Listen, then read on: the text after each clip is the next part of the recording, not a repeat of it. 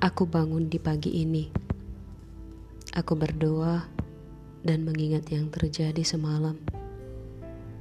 Aku pikir itu hanya mimpi. Lalu ku ambil HP-ku yang terletak di atas bantal guling. Ku buka lagi chat WA darimu. Iya, itu kenyataan. Aku tidak bermimpi persahabatan kita sudah sejak semalam berakhir. Aku menangis. Aku menangis begitu sedih dan sendu. Lalu ku ingat hari ini. Dan semalam aku bisa melaluinya.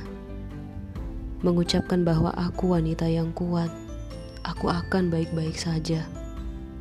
Dan ini pelan-pelan akan bisa kulupakan. Aku percaya itu karena aku sudah berdoa pada Tuhan.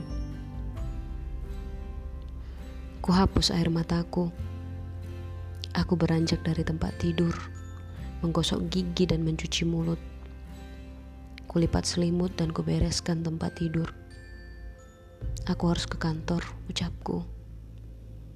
Aku gak boleh menangis lagi. Nanti mataku bengkak dan orang akan melihatku dan bertanya-tanya. Aku beres-beres, sarapan, dan berangkat ke tempat aku bekerja. Tanpa sengaja, lagu yang banyak menghiasi YouTube-mu bernyanyi di komputerku. Sontak saja aku mengingatmu. Dan lagi air mataku jatuh, meski belum permisi padaku. Aku lari ke kamar mandi, sejenak melepasmu Lalu selang lima menit ku cuci mukaku. Aku melihat wajahku di cermin. Begitu sedih. Namun ku suruh dia tersenyum dan berjanji. Nanti akan kita lanjutkan. Sore hari saat semua teman ruanganku pulang, aku memutar lagu.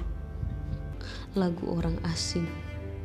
Dan menangis lagi mengingatmu ternyata kini telah menjadi orang asing bagiku. Aku menelepon seorang temanku, bercerita betapa sedih dan rapuhnya aku. Dia banyak diam dan mendengarkan. Tiga jam berlalu, mataku bengkak dan memerah. Aku pergi ke kamar mandi untuk mencucinya. Di depan cermin, aku menyemangati diriku menghibur diriku.